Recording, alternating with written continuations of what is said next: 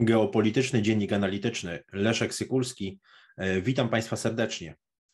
E, uznanie niepodległości Donieckiej Republiki Ludowej i Ługańskiej Republiki Ludowej przez Federację Rosyjską, e, wydanie odpowiedniego, odpowiednich dekretów przez Władimira Putina w dniu 21 lutego tego roku przez bardzo wiele mediów w Polsce, na Zachodzie zostało potraktowane jako wielka, właściwie nawet rewolucja, która nastąpiła w porządku geostrategicznym w Europie Wschodniej. Natomiast patrząc z punktu widzenia geopolityki i geostrategii, warto odnotować, że mamy do czynienia z pewnym procesem, z pewnym procesem i e, tutaj nie stało się nic takiego, co byłoby rewolucyjne.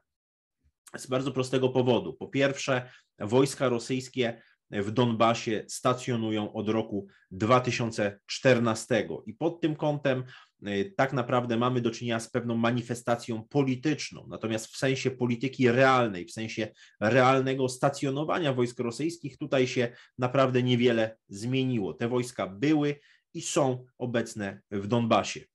Y, druga sprawa to jest kwestia zapowiadanej y, wielkiej inwazji na Ukrainę amerykańskie media, brytyjskie media, a wraz z nimi także inne w Europie, również część polskich mediów zapowiadały taką inwazję, chociażby padała data 16 lutego, nawet godzina, druga e, w nocy e, i tak dalej, i tak dalej, co oczywiście potęgowało pewien pewien strach, potęgowało efekt psychologiczny, e, oddziaływało bardzo negatywnie na gospodarkę ukraińską i warto pod tym kątem także rozważać właśnie tego typu działania, ponieważ wielu inwestorów z Ukrainy się e, wycofało mm, i na pewno gospodarka ukraińska na tego typu właśnie emocjach nie, nie zyskała.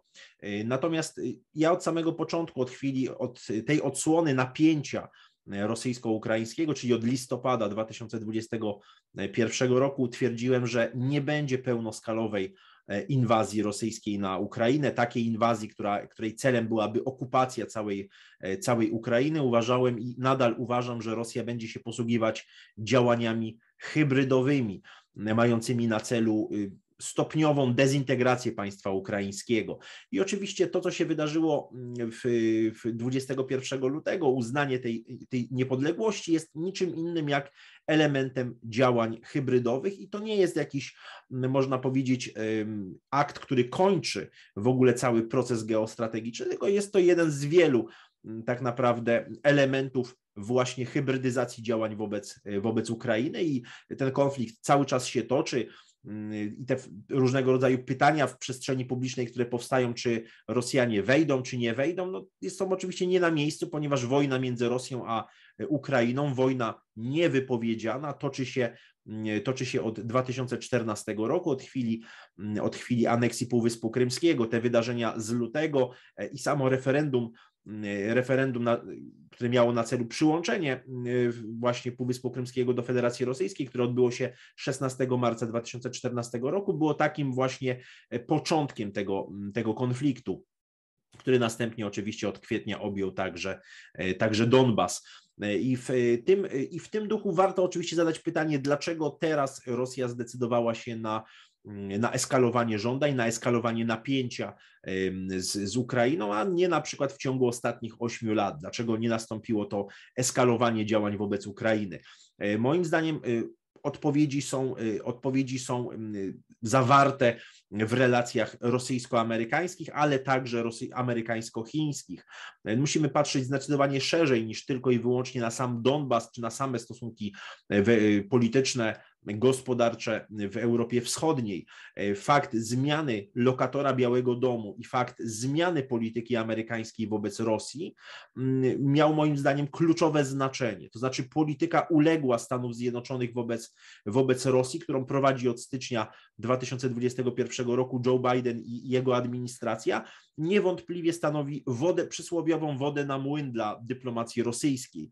Te wszystkie ustępstwa, począwszy od przedłużenia układu Nowy Start w styczniu ubiegłego roku, e, przez zniesienie sankcji na Nord Stream 2 przez Departament Stanu w maju ubiegłego roku, spotkanie w Genewie 16 czerwca 2021 roku i tak dalej, i tak dalej. To wszystko były, były ustępstwa amerykańskie na rzecz, na rzecz Rosji i nawet te deklaracje, że Amerykanie nie wyślą swoich wojsk na pomoc y, Ukrainie, mm, no jasno pokazują, że Rosja ma tutaj bardzo dużą swobodę działania. I myślę także, że ten, ta wielka słabość Zachodu przez, pokazana przez ostatnie 8 lat, właściwie no Zachód tutaj stał się zupełnie bezbronny wobec, wobec tych, tych działań rosyjskich na Ukrainie. W żaden sposób Zachód nie zapobiegł utracie Krymu przez Ukrainę, ani nie wpłynął w żaden sposób istotny na odzyskanie Półwyspu Krymskiego, ani władzy nad, nad całym Donbasem przez, czy nad całymi powiedzmy obwodami ługańskim i donieckim przez, przez władze w Kijowie, no jasno pokazują, że strona rosyjska może posuwać się dalej w swoich żądaniach. I to zresztą te żądania z 17 grudnia e, ubiegłego roku są niczym innym jak właśnie taką eskalacją, wchodzeniem na tej drabinie eskalacyjnej wyżej. E, I co tutaj Federacja Rosyjska mogła ugrać? No przede wszystkim e, pewien e, rozdźwięk między państwami członkowskimi NATO i Unii Europejskiej, ale nie oczywiście w sensie stosunku do sankcji na Rosję czy tego typu spraw, ale w sensie przyznania, że porozumienia mińskie są jedynym, jedyną drogą do zapewnienia suwerenności państwa ukraińskiego. I to rzeczywiście się stało. To się stało w dniach 7 i 8 lutego tego roku, kiedy prezydent Macron kiedy prezydent Macron odwiedził kolejno Moskwę i Kijów, w Kijowie 8 lutego powiedział właśnie wprost, że porozumienia mińskie są jedyną gwarancją zachowania suwerenności e, państwa ukraińskiego. Zresztą politycy niemieccy również stali bardzo, e, w ostatnim czasie stali bardzo twardo na gruncie porozumień mińskich i o to Moskwie chodziło. O to, aby Zachód zaczął wywierać nacisk na Kijów, jeśli chodzi o realizację porozumień mińskich. Natomiast jeżeli już czołowi gracze europejscy wyrazili y, swoje poparcie dla tych porozumień mińskich, no to właściwie nic nie stało na przeszkodzie, aby Moskwa zaczęła eskalować ten, ten konflikt, szybciej go po prostu eskalować i szybciej przejść do, y, do kolejnej fazy, do kolejnej odsłony działań hybrydowych. Y, odchodząc od porozumień mińskich, które w tym momencie no, są właściwie bezcelowe, ponieważ naciskanie y, na federalizację Ukrainy w sytuacji tak biernego Zachodu, tak pasywnego, który nie jest w stanie udzielić bezpośredniej pomocy y, militarnej Ukrainie, z punktu widzenia Moskwy jest bezskuteczne i należy przejść do kolejnego etapu, czyli do etapu, y, do etapu no, można powiedzieć, dezintegracji państwa ukraińskiego.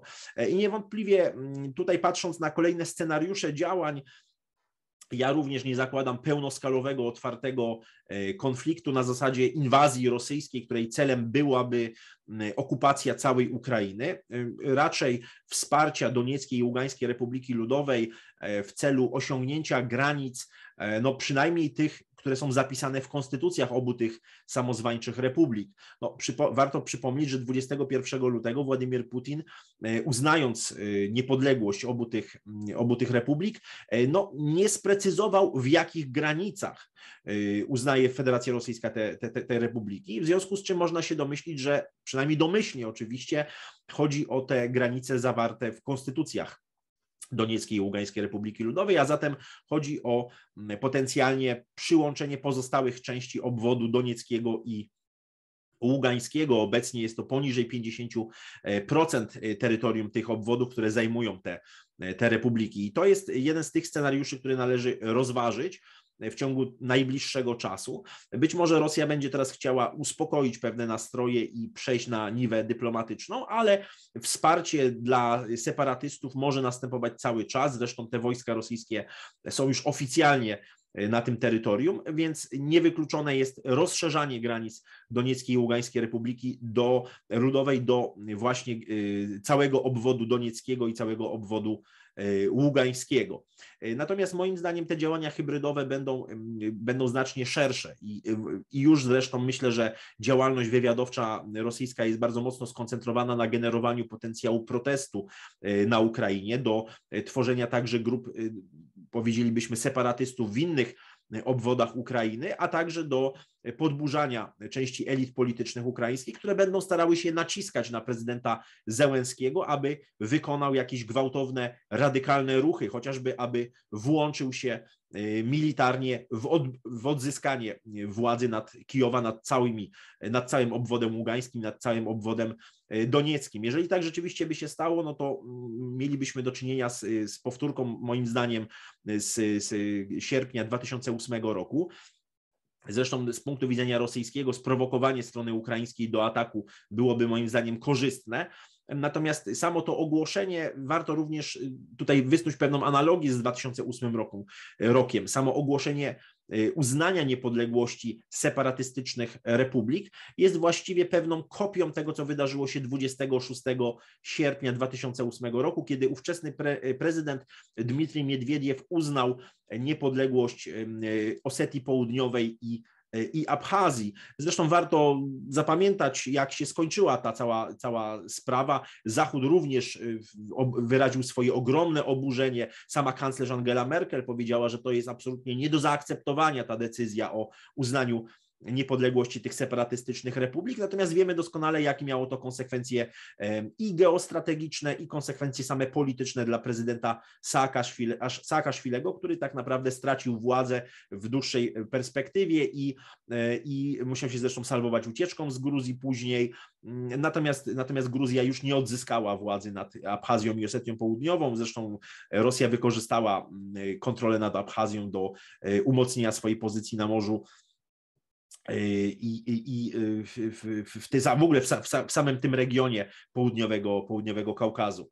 Natomiast jeśli chodzi o mm, sprawę Donieckiej i Ługańskiej Republiki Ludowej, to warto tutaj zwrócić uwagę na to, że Zachód nakładając kolejne sankcje, e, no właściwie mm, jest y, zmuszony do powtórki tego, co było przez ostatnich 8 lat. Znaczy, moim zdaniem, y, kolejne sankcje, które będą obejmować być może więcej firm, być może więcej osób, y, są i tak sankcjami bezskutecznymi. To ostatnie 8 lat dokładnie to pokazało, że y, w tym zakresie nie powstrzyma się polityki rosyjskiej tak, tego typu sankcjami, tym bardziej, że gospodarka na przykład niemiecka jest po prostu uzależniona od dostaw surowców energetycznych z Rosji. Zresztą te ostatnie dane podane przez oficjalne władze niemieckie wskazują, że zapasy gazu gospodarka niemiecka ma na niecałe 18 dni. E, trudno sobie wyobrazić dzisiaj transformację energetyczną, ten słynny projekt Energiewende bez rosyjskiego gazu. E, moim zdaniem ta, to, ta decyzja Olafa Scholza o zawieszeniu certyfikacji Nord Stream 2 jest pewnego rodzaju grą pod opinię publiczną, natomiast pamiętajmy, że certyfikacja Nord Stream 2 jest zawieszona od połowy listopada 2021 roku, więc jest to pewnego rodzaju e, tylko i wyłącznie powtórzenie decyzji, która już dawno zapadła. Oczywiście trzeba brać wszystkie proporcje w tym zakresie. Tamta, tamto zawieszenie z ubiegłego roku było podyktowane kwestiami, nazwijmy to prawnotechnicznymi. Tutaj mamy sytuację e, polityczną, natomiast moim zdaniem Niemcy nie zdecydują się na, na zaprzepaszczenie projektu wartego ponad e, około 10 miliardów euro.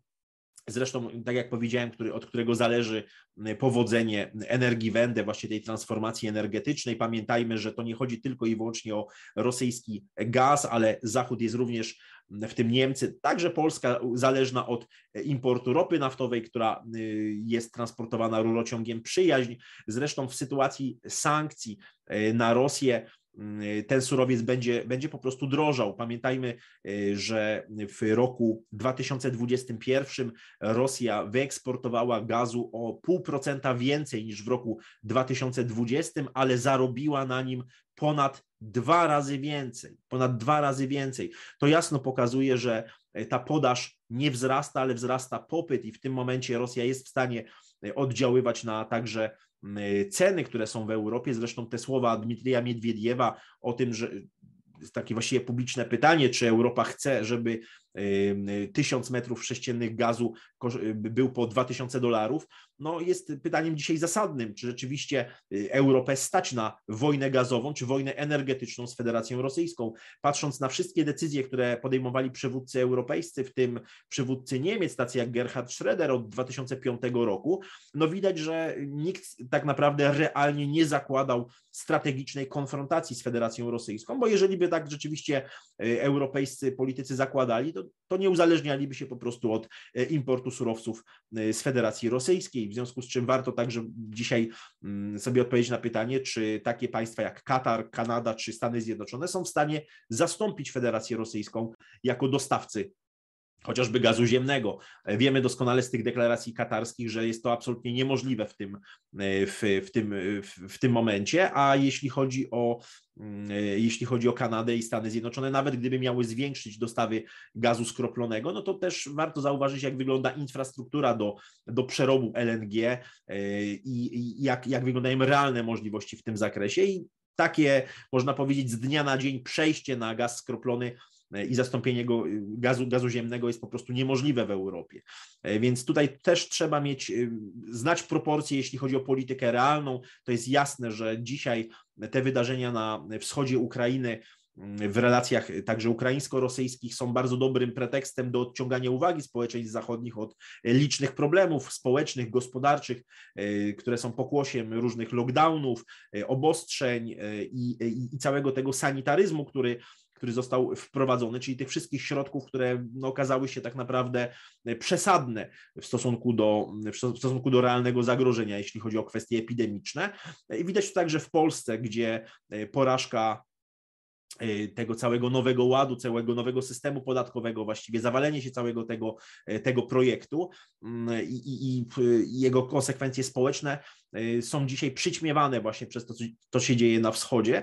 Natomiast ja myślę, że generalnie patrząc realnie i oceniając to, co się dzieje dzisiaj na, na wschodzie Ukrainy, Ukraina nie odzyska już ani, y, ani Ługańska, ani Doniecka, ani e, Półwyspu Krymskiego. E, myślę, że działania destabilizacyjne rosyjskie na Ukrainie będą postępowały. Zachód poza wprowadzeniem nowych, nowych sankcji, zresztą bardzo kuriozalnych niektórych, chociażby takich jak na jak, jak Stany Zjednoczone wprowadziły na, na firmy, które prowadzą obrót handlowy z Doniecką i Ługańską Republiką Ludową, bo pamiętajmy, że de jure jest to nadal część Ukrainy, czyli mamy do czynienia z wprowadzeniem sankcji na Ukrainę, a nie na Rosję. Yy, mówimy o tych sankcjach, części tych sankcji amerykańskich, więc, więc mamy do czynienia z sytuacją, która moim zdaniem w żaden sposób nie zagrozi działalności, działaniom rosyjskim na Ukrainie. Ta sytuacja będzie się pogłębiać, będą się pogłębiać działania hybrydowe. Nie wykluczam, że z punktu widzenia bezpieczeństwa państwa polskiego yy, nasili się także presja migracyjna na państwo polskie. Yy, myślę, że warto tutaj obserwować, co się dzieje w Afganistanie. Ten prognozowany głód, klęska głodu, która czeka na przednówku, to państwo prawdopodobnie wyzwoli fale migracyjne, prawdopodobnie wywoli, wyzwoli właśnie tę nową presję migracyjną, która e, moim zdaniem może być kierowana nie tylko e, przez Białoruś e, do Polski, ale także przez Białoruś na Ukrainę, aby jeszcze bardziej spotęgować kryzys i problemy gospodarcze, społeczne w tym państwie przeciągający się taki kryzys, przeciągająca się mobilizacja y, sił, środków, życie w takim ciągłym napięciu zagrożenia wojennego na Ukrainie działa absolutnie destrukcyjnie na gospodarkę ukraińską i to jest bardzo korzystne z punktu widzenia, z punktu widzenia Moskwy. Pamiętajmy, że Moskwa rozgrywa tę partię geostrategiczną już od ośmiu y, lat i mm, moim zdaniem będzie ją rozgrywała y, dalej, koncentrując się na działaniach dezintegracyjnych, i na wspieraniu różnego rodzaju ruchów odśrodkowych, tak aby wspierać te, te ruchy społeczne, te ruchy polityczne, które chciałyby przekształcenia Ukrainy właśnie chociażby w państwo o charakterze federacyjnym, tak aby wzrosła autonomia różnych e, regionów Ukrainy. Z punktu widzenia państwa polskiego przyznanie takiej autonomii, czy stworzenie takiej autonomii chociażby na zachodniej Ukrainie byłoby bardzo, ale to bardzo niebezpieczne. Zresztą to te, te działania potencjalne właśnie hybrydowe, wojenne, okołowojenne, y, będą y, także moim zdaniem generowały kolejne fale migracyjne i to jest problem, z którym Polska rzeczywiście będzie musiała się w ciągu najbliższych miesięcy i lat mierzyć. Również tak jak powiedziałem, jeżeli chodzi o tę migrację z, z Afganistanu, z Azji Środkowej, być może nowa migracja z Bliskiego Wschodu, to są instrumenty, które dzisiaj państwo związkowe Rosji i Białorusi niewątpliwie posiada. Warto w tym kontekście tych skutków ostatnich, ostatnich wydarzeń, e, tego eskalowania napięcia od listopada 2021 roku, zwrócić również uwagę, że w sensie geostrategicznym e, Polska od 4 e, listopada 2021 roku graniczy no, faktycznie, nie de jure, ale faktycznie z Rosją na Bugu e, i e, to, to przyjęcie tych 28 e, planów integracyjnych między Republiką Białoruś a Federacją Rosyjską stworzyło właśnie taką geostrategiczną sytuację.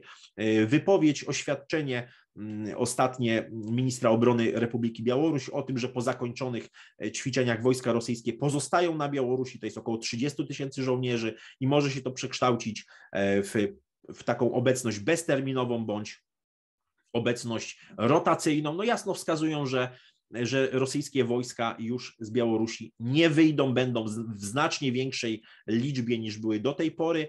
Moim zdaniem należy się również liczyć w tym roku mm, z przerzuceniem y, taktycznej broni jądrowej rosyjskiej na, y, na Białoruś.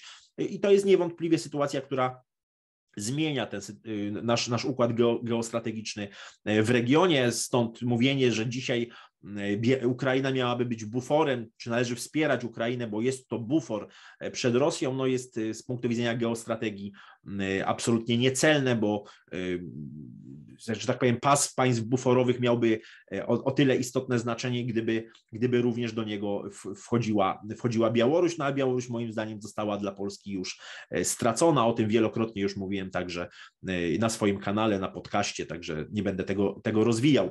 W każdym razie raz reasumując, w mojej ocenie Rosja cały czas kontynuuje proces działań hybrydowych wobec Ukrainy. One będą kontynuowane, będzie nacisk na działania dezintegracyjne.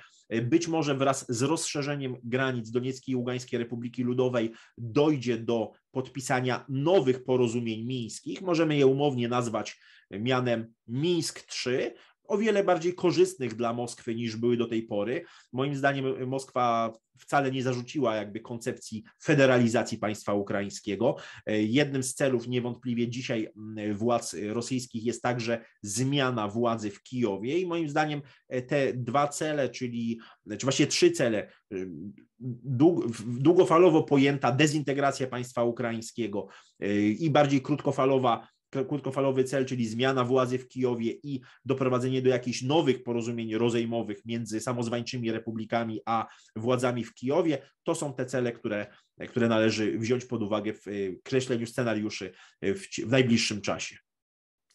Dziękuję Państwu za uwagę.